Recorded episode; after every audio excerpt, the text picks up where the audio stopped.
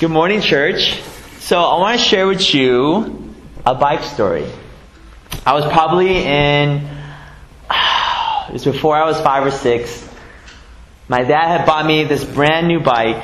I was living in the east side of San Jose near uh, White and McKee, and um, I uh, left my bike out in front of our townhouse and I went to go inside, probably get some rice or to eat, and I went in, and when I came back out to look for my bike, it was was gone. You know, my dad, as an immigrant coming to um, America, he was a refugee from Vietnam, fought for the South of Republic of Vietnam, and my mom came on a boat through another boat. Um, we didn't have much, and so having my bike stolen, or for me, really misplacing my bike and having it stolen, um, it was terrible. And I didn't really know how to respond to my parents about this act that I did to kind of misuse their funds. I'm the oldest out of four, and so um, it wasn't a good start to that day. I, I clearly, clearly remember. So for you, what is that burden that you have. For me, at that young age, it was this burden of having this bike stolen that was definitely my, my fault. So, for some of you, maybe you are in middle school or high school. Some of you, you are transferring to a new school or a new job. Some of you, you are a parent. Or for some of you, you're in the season of just this stage of your life, of your career, where you're at. And so what are some burdens right now that you have. You see, burdens are, they don't have a certain color or shape or size. They don't really have a certain tribe or a color or social economic background. Burdens are kind of, you know, it's given to anyone and everybody. Uh, recently, um, I started this job in Oakland called Harbor House Ministries in Oakland. And at the stop sign on 14th Avenue, there is, um, there is a gentleman who is transient. Uh, some might you might call homeless, some of you might call um, in a place where they're in a season of life that they're asking for money. Um, and you know that you're also in the Bay Area is that when you have transient people asking for, for donations or money and they have a cell phone on them, and this person's using a cell phone on them. And so for me, what I try to do in the Bay Area is that when someone is at a street corner or a light, I want to engage by actually looking in their eyes and just acknowledging them. And just, if I don't want to give anything, then I could just say hello and wave. And this person, um, acknowledging them. And I roll my window down and I say, good morning, how are you? And this person said to me, he says, thank you for not ignoring me. Thank you for actually engaging with me. You see, burdens for you, I don't know what they are. It could be a bike, it could be a hello in the morning, it could be that you don't want to engage in other people because they have burdens too. So, what is it? So what is, so what is a burden? So, this is what a burden is. A burden is this. A burden is something that we carry that is maybe a worry or a sadness or a responsibility that you have that is burdening you. Maybe you um, have a different terminology of what burden is, but that's the terminology of what it is. So full stop, what is a burden? Now, according to the American Psychology Association, the APA, it says that about 8 out of 10 people, about 78% of people, are stressing about COVID right now. And about 7 out of 10 people are, are, are during this pandemic is that they're even more stressed to say that they're stressed about the pandemic in the pandemic, so they're, they're stressed about stress. So, on top of that, within this kind of, uh, I would say, uh, percentage, about one every five adults, and you're all here, and if you're in high school, you're considered an adult, says that mental health is at the worst than it was prior to the pandemic. And so, one in five. So it means that one every five American is at an all-time high for mental health. Now, we want to go ahead and break this down even more. So, you're like, okay, on, so one in five, what's the age demographic? So I'm gonna give you a demographic, okay? So Gen Zs. Gen Zs are, you're 18 to 23, okay? It says about 6 out of 10 of you that you're stressed about the pandemic. So about 34% of you. Okay? Now millennials. I'm a millennial. I'm like stuck in the between. I'm like turning 40. So I'm not a Gen X about millennials. So for the longest time I know that millennials were actually Gen Y. Gen Ys are about 5 out of 6, 5, 5, 5 out of 10 About 90% of you are, are stressed about mental health. Okay? Now, Gen X, if you're like 42 to 55, you're about 5 out of 10 to 5.2. About 21% of you about have mental health. Now, boomers, if you're 56 to 74, the numbers drop lower. About 4 out of 10 that you're stressed. About 12% of you are kind of stressed. Now, you're, if, you're, if you're an older adult, that means that you're 75 and over. Only 3.3 out of 10 are stressed about mental health. It means that only 8% of you. Now, the reason why it's interesting as, as the numbers go down, the way I see it is that the older you are, you have experienced burdens way beyond a Gen X, a Gen Y, a Gen Z, for sure. And so, in a sense, you're not as stressed, right? But the burdens are still there. But the younger you are, the more burdens you care because you have yet experienced in them. You know, I think this morning, as as Lord was talking, as we sang some worship songs and some hymns, how does the Holy Spirit acknowledge you in this moment right now that some of you in this pandemic, there are burdens you're carrying that no one knows about? There are things that someone next to you or someone behind you that you haven't shared yet. And this, this word that I saw used was the Holy Spirit. This actual being that God sent this helper for you to actually acknowledge your burdens, your mental health, and your wellness. It's real. Whether you are a follower of Christ right now, some of you who are recovering follower of Christ trying to figure out who Jesus is, some of you who are, who is Jesus, there's this, this, this, this being, this, this triune God, this Holy Spirit that's helping you in this season. And I'm not going to minimize or say that your wellness is totally fine, but I'm not going to say that you're not well. Some of you are actually thriving. But what are, what are your burdens this morning? What, where are you now in your wellness? It is so good to be here, Home of Christ 4. Uh, grace and peace to you. Um, my name is Ahn Truong. This is my family. Um, you know, uh, I shared with you before, I'm, I'm a product of refugees. I grew up here in the Bay Area. Grew up in San Jose on the east side. My whole life I did schooling here from grade school, middle school, and high school. Uh, went to college here San Jose State. I did my seminary degree here at Western Seminary. And uh, it is a joy to be here to kind of just to go with you and journey with you on just the gospel. Uh, as long as I'm here, guest speaking, we'll, we'll, be going through a letter to Galatia. Paul was talking to a small church, uh, much like you are in this size, in a very affluent um, part of um, a, a, a, a, country or a nation that was trying to figure out what is their identity with Christ. And they were filled with different tribes and colors and different ethnic backgrounds and wealth. And last time we talked about serving others in Galatians 5, uh, verse 13 26 about the fruits of the Spirit. And this morning, we're going to do the same. I'll talk about how do we serve burdens. And it sounds kind of weird, uh, serving burdens. What does this mean? And we'll, we'll talk more about that. But the, the, the whole emphasis of this letter to Galatia was how do we live with the gospel rooted in keeping with um, the understanding who Jesus is. And so today, serving burdens. We'll talk about how do we serve burdens, which is key for us to be human. I mean, if you look around right here in this room, like we're all humans. I know that we have different, um, maybe ethnic names and where we came from and our stories, and they're beautiful stories, but we're all humans at the end of the day. So, hey, church, I'm gonna I'm gonna pray first as we gonna go into a time. Let's pray. Lord, what a what a beautiful time to gather these amazing, colorful seats in this room that's set up for Awana games uh, nestled in the Bay Area, in the Saratoga area, Lord, we get a chance to worship you. Rather, it's through praise and song and verbal words. Some of us here just in our hearts right now. May you give us an opportunity to come before you to know that you are a God that provides. As we dive into your word, Lord, give us an, uh, give us an opportunity to, to be humans uh, to one another, to see that, Father, that we, we get a chance to worship you this morning. Put away our phones, our distraction notifications, allow our hearts to uh, to feel some of our burdens, to acknowledge some of our mental wellness and pain, but also to take a look at some ways that we could praise you and glorify you, and that today is a day that we come on the Sabbath to be with you. Amen. If you have your Bibles or your uh, smartphones, turn to Galatians um, chapter 6, verses 1 through 5. And it says this. If you don't have it, I'll put on it for you here. And it says this, it says, brothers and sisters, if someone is caught in sin, you who live by the Spirit should restore that person gently. But watch yourselves, or you will also be tempted.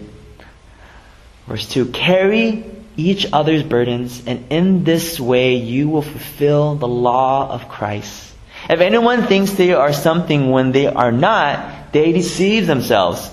Verse 4 Each one should test their own actions, then they can pride themselves alone without comparing themselves to someone else, for each one should carry their own load. Now, you probably heard this text before.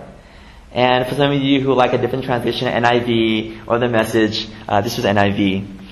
Uh, this is what the text says, okay? A, a text summary for you, alright? It says, a spirit-led community matters right now because we're called upon to bear each other's burdens. Because the important to be part of your community is to take the truth and live it out together.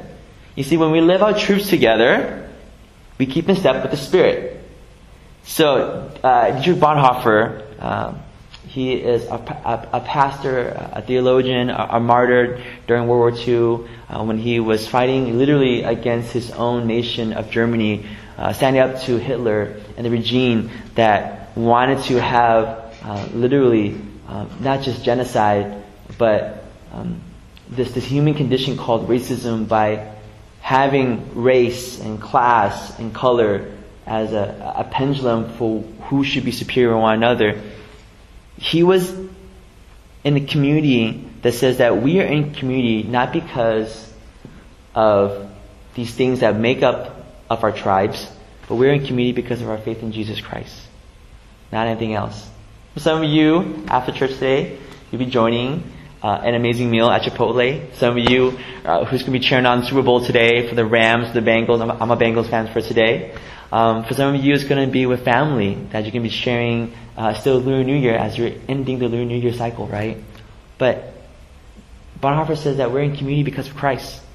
And in the church, we're in community here because of Christ in general. Period. So the church is wrestling with false teachers who wanted people to follow the Jewish law. Now, in the Old Testament, what I always call it, uh, and some of you, you're always, you're always familiar with the Old Testament and New Testament, and, and uh, what, what, what, you want to do is you want to break down the Bible into these letters into really two parts. You have the Hebrew Bible, and then you have the New Testament. And here you are, you're having chosen people who are of Jewish descent, who are the Israelites, right? Trying to follow this law. But Paul is saying, wait a minute, there's a law that I want you to follow to see for one another. And what is it? So, how do we serve burdens? By serving burdens is this. How do we serve burdens? Means that if we're going to serve burdens right, well in our communities, it means that we have to practice the ways of Jesus to one another. And you're like, oh, this is like, I heard this before. But this is the truth. If we really want to serve burdens in our community here, in your church here, Home of Christ 4 in Saratoga, right? You're a bigger kingdom community outside of here. Maybe your workplace, you're in tech, you're in school. Or for some of you, you're actually going elsewhere. Your community is going to be a reflection of of who Jesus is by the ways you practice Jesus. So, how do we practice the ways of Jesus? Right? Right? It's very simple. These are the reasons why I practice Jesus. Like, top reasons why. One, Jesus did it. Two, Jesus did it. And three, Jesus did it. If we want to follow Jesus, right? Right? We, we gotta have understand that Jesus did this. He practiced the ways of his, of his Father. So there's just three common, uh, I would say, uh, understanding who Jesus is. One, I want to be with Jesus. Two, I want to become like Jesus. And three, I want to know to do what Jesus does. And this is how we practice the ways of Jesus: is that we enamorate by not just singing songs or going to scripture, but how do we actually live it out together? And to be truthful, it's hard, church. It's I'm no different from you with the flesh and temptations. And so, what are three takeaways from the scripture that we just read? And this is what, and this is what we're going to do. The three takeaways is that there are truths and there are lies. There are hardships and there are fake ships. And then lastly, there are humans. As humans, we have names and we have stories, but there's also bodies. We have bodies here. We're not just bone and cells, right? We're, we're uniquely made. And so, how do we serve burdens. So this morning, here are three ways that are preventing us from serving burdens in our own community, in our church here, your church here. You know, I get a chance to come and to guest speak to be here, but you have your elders and you have people on staff, you have lay workers here that know the needs of your church here.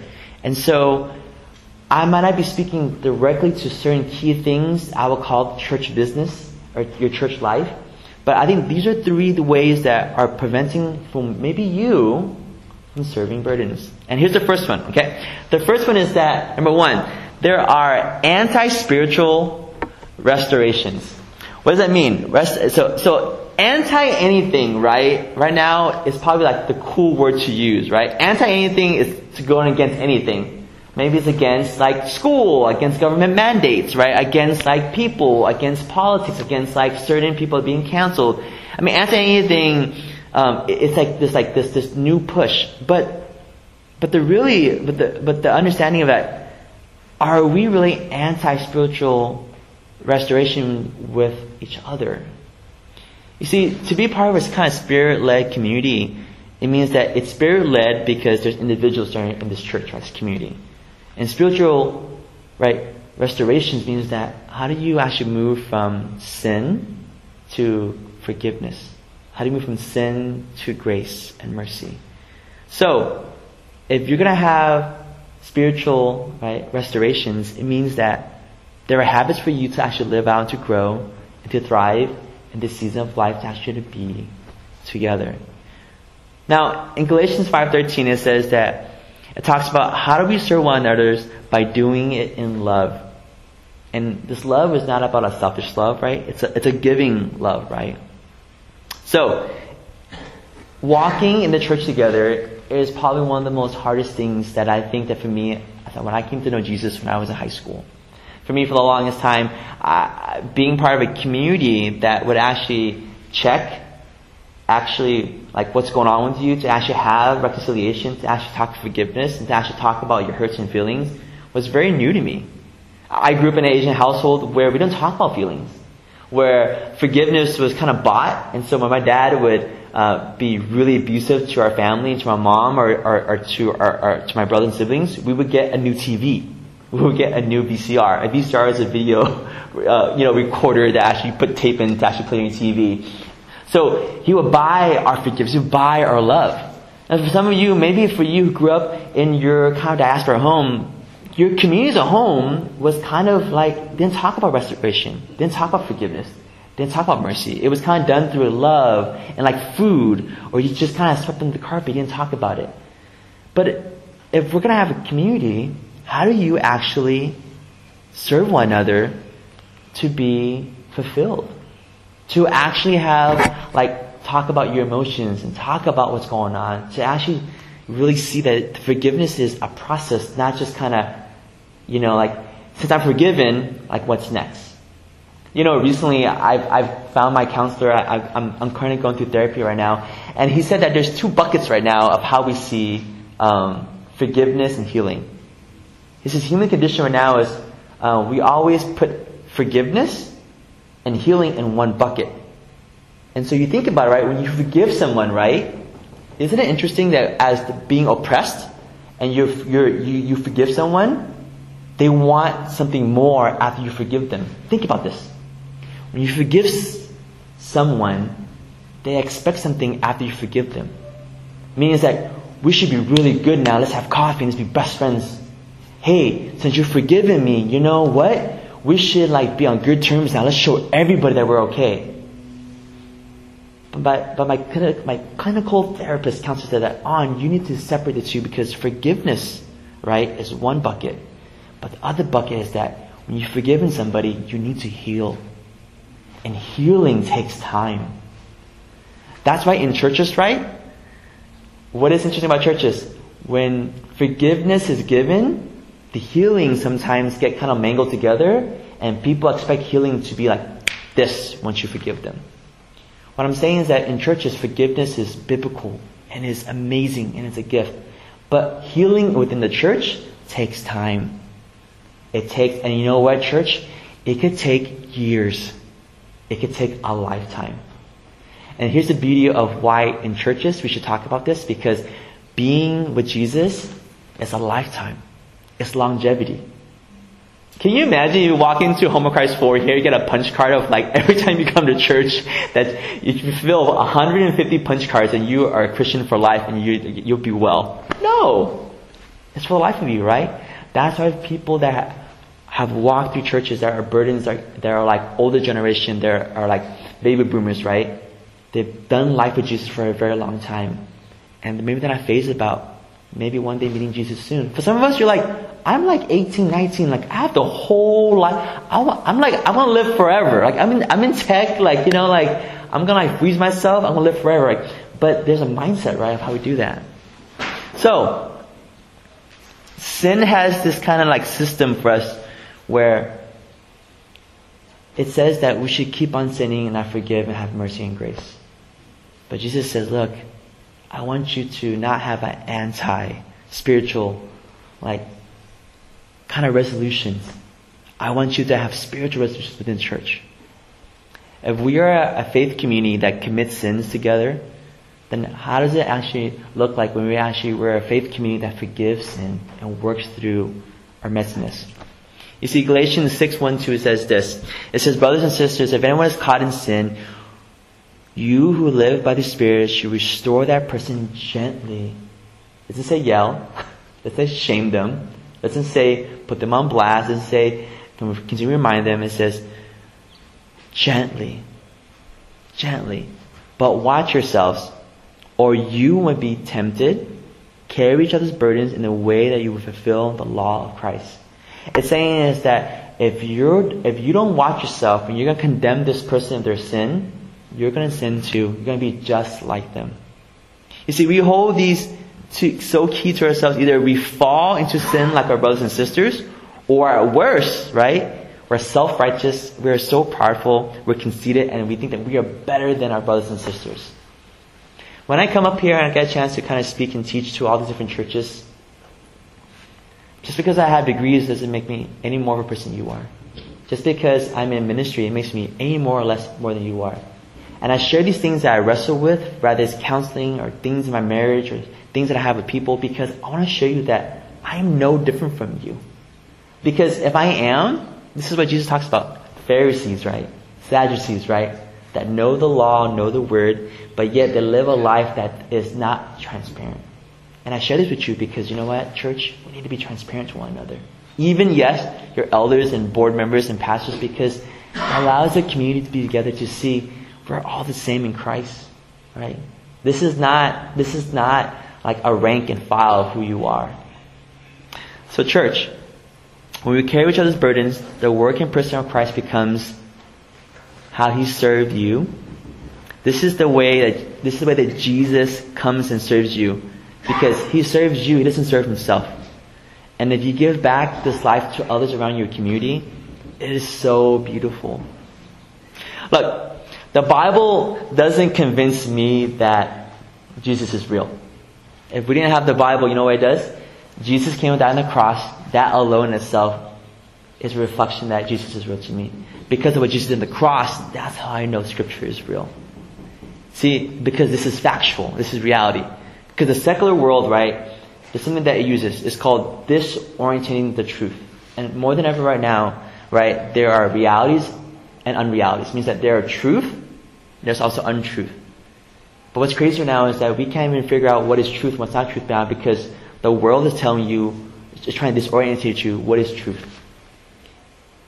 If you are going to carry each other's burdens here, in the church here, we gotta follow the truth. And the truth is that you have God's Word, it's going to encourage you to seek the truth, regardless of what the world's trying to push for you to disorientate information. So, we have how do you be not anti-spiritual, right? Resolutions, right? To, to, to, to actually to restore relationships. Number two, I am the best. You know, we live now in a culture now in the Bay Area where you can't, you, you can definitely be the best. Um, there's a song from the Karate Kid. If some of you actually know this movie, uh, it's you know if you're watching Netflix, it's Cobra Kai, and it's this long gone story of like you know, of Danny LaRusso and um, this one side of the story of him winning the All Valley Karate Champion.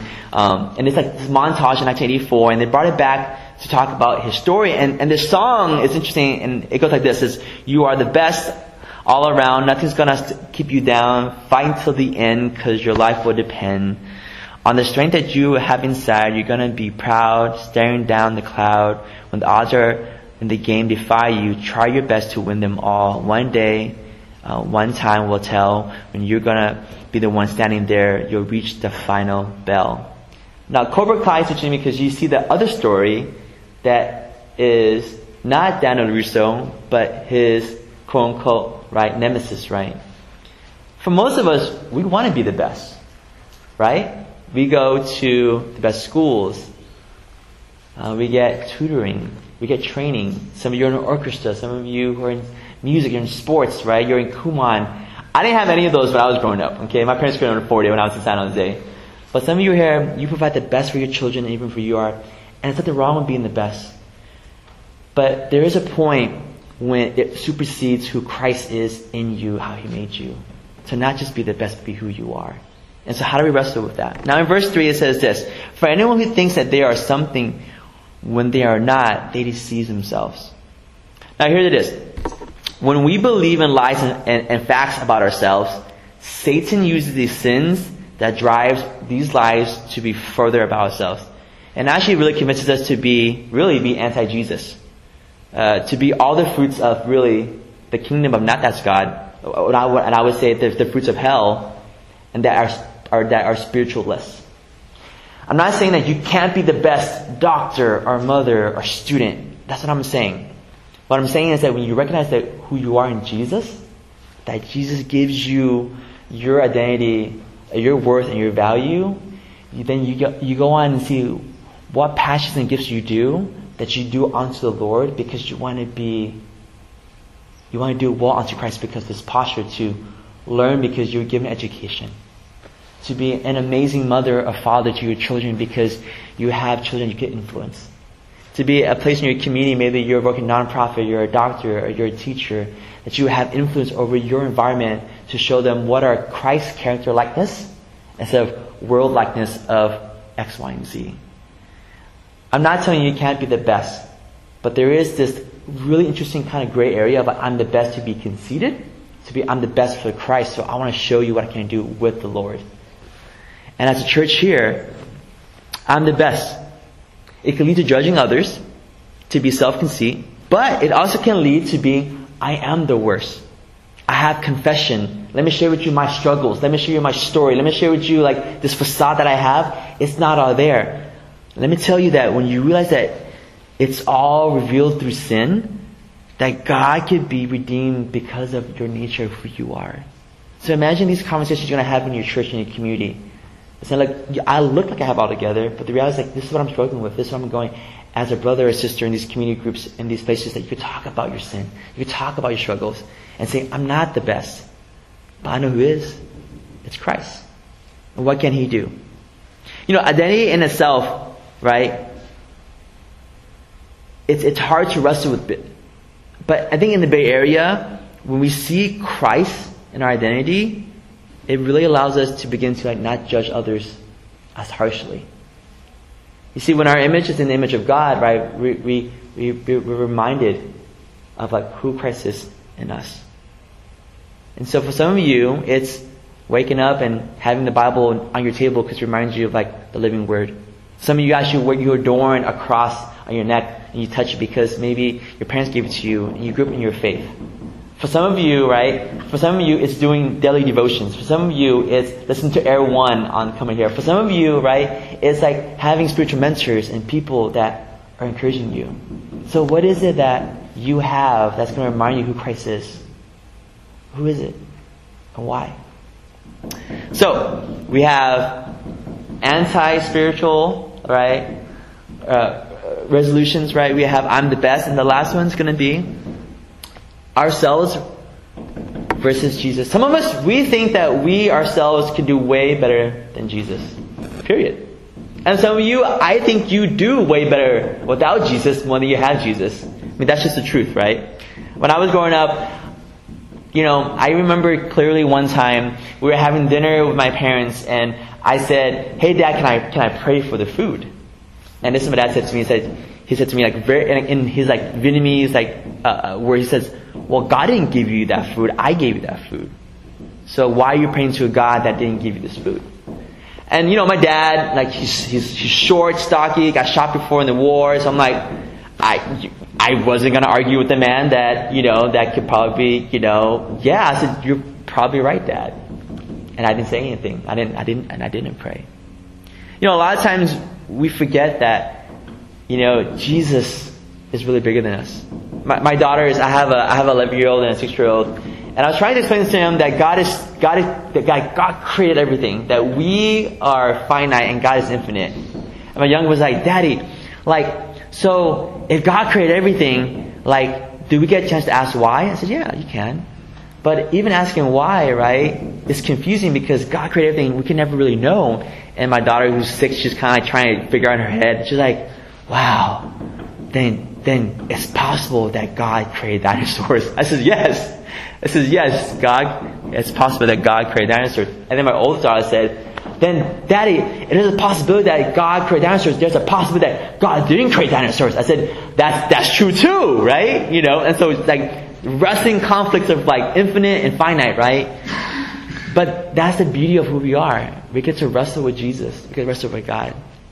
Now, verse 4 to 5 says this. It says, For each one should test their own actions. Then they can take pride themselves alone without comparing themselves to someone else.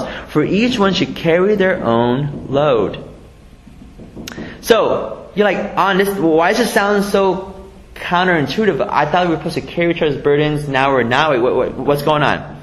Okay, so verse 4 to 5 is if we want to explain, Eugene Peterson says this beautifully in the message. Says that make a careful explanation of who you are with the work you have been given, and then sink yourself in that. Don't be impressed with yourself. Don't compare yourself with others. Each of you should take responsibility for doing the creative best you can with your own life. So when you understand who you are in Christ, you take up your own burdens and you see who you are, then from there, you're able to go ahead and to serve others. Right? This like constant wrestling, right? So what does this mean? It says that when we, when we put up walls between Jesus and us and others, we are comparing ourselves instead of actually really living out what God wants us to do in His kingdom. What it means is that there's work and there's a job.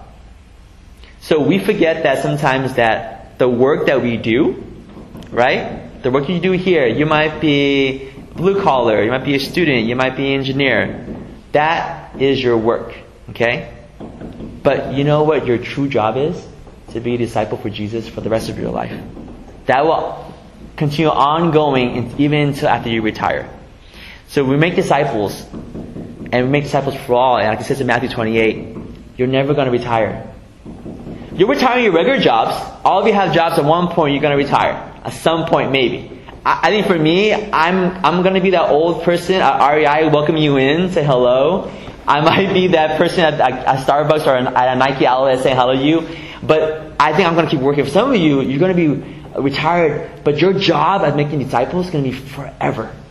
Okay? So, Jesus and us. And I think this, this, this, this analogy is so true.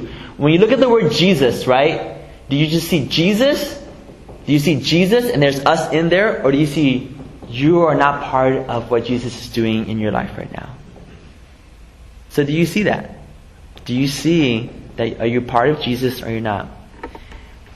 As you finish with this, part of the scripture, you know, we one day, and I'm going to tell you a newsflash, one day we're going to pass away. Every single one of us. That, that, that is, that is a hundred percent morality rate, period. And you're like, okay, I, I didn't come this morning to, to hear about, you know, that, that, that fact, or, or I, I think about it, I don't say it. But God is providing an antidote for you to see that this is not about you. It's not about being selfish. It's about knowing that where you're going to go after here. You know, um, Trappist monks uh, the, the desert fathers and mothers of really of spirituality and, and, and really, uh, I would say, Orthodox Christianity and, and, and, and who we are in Christ. Uh, Trappist monks monastery um, that are in Europe and all over, kind of like in that western, I mean, sorry, that that that area of Europe. Um, they have a monastery, and next to the monastery where these these Trappist monks gather every morning, they have they walk by. Um, they they have their their monastery next to a gravesite or a cemetery, and they leave an open grave open uh, in the cemetery, like a, a literal hole open, to remind them that where they're going to be going for this body that they have, where they're going to be going. And that's kind of morbid. I mean, here in the Western world, and especially in, in, in America. But what's reminding us is that we get a chance to know that where we are going, that this body that we have is not infinite. Right? It's, it's, it's, it's, it's I'm sorry, it's not, it's not infinite because it's finite because there, there is going to be a, a day and we're not going to be here anymore. So when you actually bear one of those burdens as a community, as a church here, what you're really doing is that you're going to bear your own burden later. So you're going to die to yourself, rather spiritually or physically. That's why in verse 45 at the end it says that for each of you should carry your own load, that your load will come much later. But if you're going to be a part of the community, how do you carry each other's burdens now as a church? And that is tough to swallow at times. So, church, how do we serve burdens here? Now, I, I don't know where your burdens are and, and, and what they look like. For me, growing up, my burdens were different. My burdens were wrestling with my parents' gambling addictions. It was wrestling with my dad's um, abuse to my mom physically and verbally. It was also me realizing how do I uh, wrestle with English as a second language, my stutter, and my non-confidence in who I was for me, it was wrestling with being a, uh, being a refugee in the Bay Area and, and being ashamed that I was getting free school lunches and that I couldn't have the things like other people that were in my school. I mean, at a young age, like I didn't know that you had to wear certain undergarments because I was just wasn't taught that. So here I am in sixth grade going to gym class, going, "Oh, you need to actually have these garments to wear." I'm like, I hope I don't get pants today because that'd be really, bad. I, there's a lot of norms and things the world doesn't teach you, right, or show you, but for me, no one taught me. But something about the beauty of like being a part of the body of Christ together here, you get to wrestle with each other's burdens, and sometimes the burdens are like, hey, like, I don't, like, I'm ashamed to say it, but like, how do you do my taxes? Can you help me? Can you, can you show me? hey, I don't know what retirement looks like. Can you, like, what is savings? For some of you, like, hey, I don't really know how to read the scriptures. I've been growing my church my whole life, but like, what is the Holy Spirit? And like, what is a mentor and a disciple? And these are things that you shouldn't be ashamed about to talk about. Hopefully within the body of Christ that there is no shame.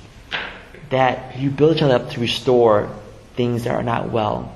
It's not about you, it's about others. It's really about like, how do you point the people back to Jesus? So how do you practice the ways of Jesus? Church, you practice with Jesus by going back to Jesus. You look to scriptures over and over again. That what does Jesus do over and over and over again?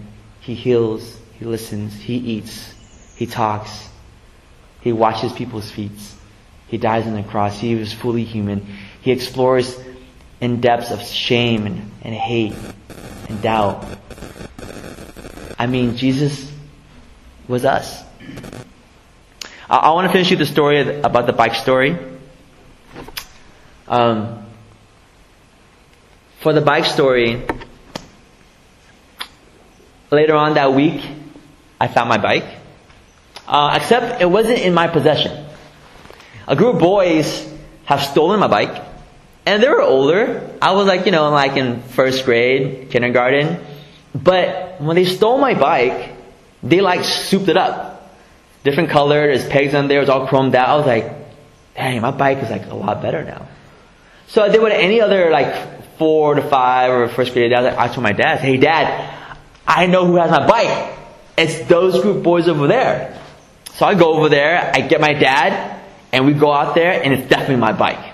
So he like, we walk out of our condo, and he he leaves me at a certain spot. He walks up to these boys, and I'm like, yo, I'm gonna get my bike back.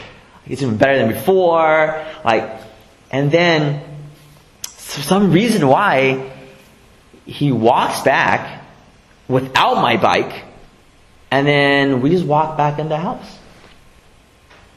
I didn't ask him why I didn't get my bike back. I was like super perplexed. I was confused. But I never got my bike back. A, a couple years ago, before I got married and, and before, you know, I started really reconciling with my dad. He doesn't know Jesus. He's a, a Buddhist by nominal faith because of his, like, our culture. I'm, I'm full Vietnamese. Um, he's, he's like super nominal Buddhist. But I was like, hey dad, like, why did you give that bike to a group of boys, like, in that group? And, and, and this is what he said. It says, well, they stole it, they, they must have needed it more than, than you did because they took it from you. And, and I said, what did you say to them? And my dad said, I just told them, don't, don't ever steal again. And I sat there and my dad realized that this burden that they were doing was more than the burden that he was facing with our family was not really rich, but we weren't super crazy poor, but we were struggling. And he recognized that this need for others and their burdens, it matters to him too. As a refugee, as an immigrant here. Now, did those boys ever not steal again? I probably think they stole again. But that reminded me of this community that my dad did for them. Like, much like you here. Do you have humility with each other here as a church? Are there burdens that are just so complicated that you need to see therapy? You need someone to come in, reconcile from a third party. For some of you, you need some time to heal and to be forgiven. Because if we want to serve each other's burdens, how do we be real one another? How do we be humans for one another? My dad was human to these boys. Um, I never got my bike back. But later on, I, I was able to be okay and I bought the same bike back for myself. Not the small one. I got bought the bigger version for myself, right? The older BMX bike. Um, but I was able to buy it back. And for some of you, what burdens are you going through right now, church? That you just need someone to know your burdens, to walk with you, to be with you, to be human with you, to show you the ways of Jesus, to practice the ways of Jesus. Because Jesus did the same things that you did and went through. The cross was not something that was very powerful. I mean, very, very prideful to be in. It was a very shameful thing to be, to do. The most grueling acts of pain for you to endure. But Jesus did that for you, to forgive your sins, so that you could be forgiven, so that you could do and be with Him. He says that if you want to become like me, you want to follow me, are you willing to take up the cross daily? And the cross is your brothers and sisters here. It's a church. You know, as, as, as, as a church here of different tribes and colors, I know there are cultures sometimes it's rough. How do we respond to racial reconciliation, to politics, to the world? But I think we have a conversation about that. And how do we go about that through the scriptures? And we could definitely have such strong different views. But I think that when we continue to have views of who Jesus is on the cross, it definitely, definitely bridges gaps and barriers. It opens up keys to doorways that would never be bridged. And allows you to have, at least, at least in my opinion, a cup of conversation and a coffee. For you to say, hey, this is what the gospel says. Will you want Jesus? Do you want Jesus? And it gives this peace that it's just so, it surpasses all understanding. It really does, church. I'm going to pray for us as we end. I think that we have a, a, a time of response. And so, hey, church, will you pray with me? Father, you are such a good God that provides so much. Every time we gather for uh, church together on the Sabbath, Lord, the gospel needs to be reminded and definitely given. If there are those in here that needs you, Lord, to be reminded that they are forgiven, Lord, remind them to come to you on the cross and ask for forgiveness and redemption, Lord. You, you forgive them. If There's those here that are seekers and figuring out who you are as, as, as Lord and as, as, as Christ and uh, really the Savior of the world. May you give them insight and more conversations about who Jesus is to perhaps not make a decision for Jesus, but to ask more questions of who Jesus is so that, Father, you may satisfy not just their, their humanly uh, hearts and souls, but Lord, you would give them, Father, Lord, all the answers they need, Lord, to make a decision rather, is this God real or is he fake?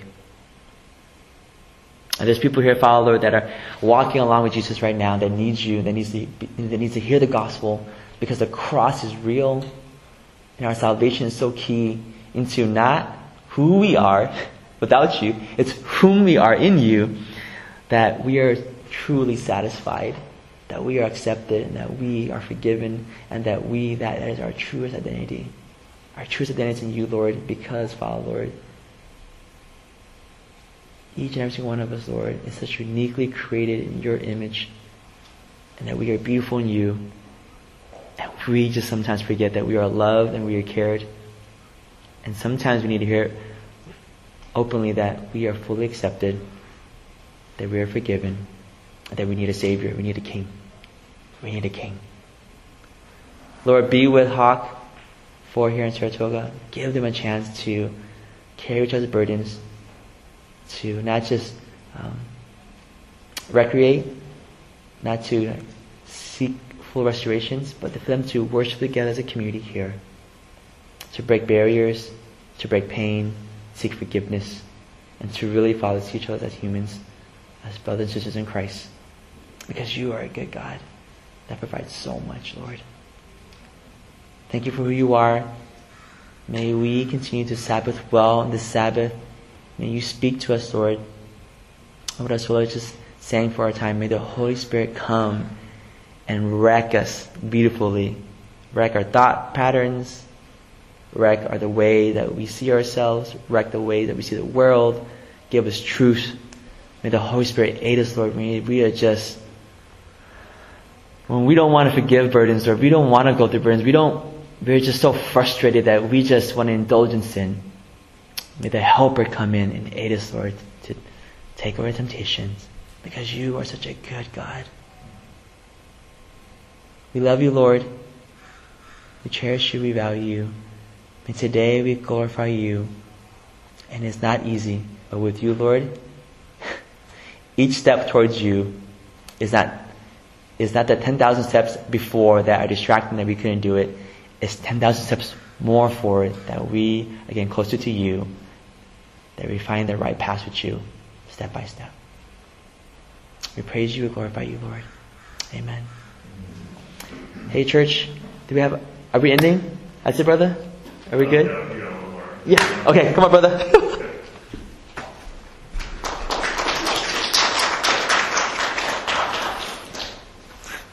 You want this back?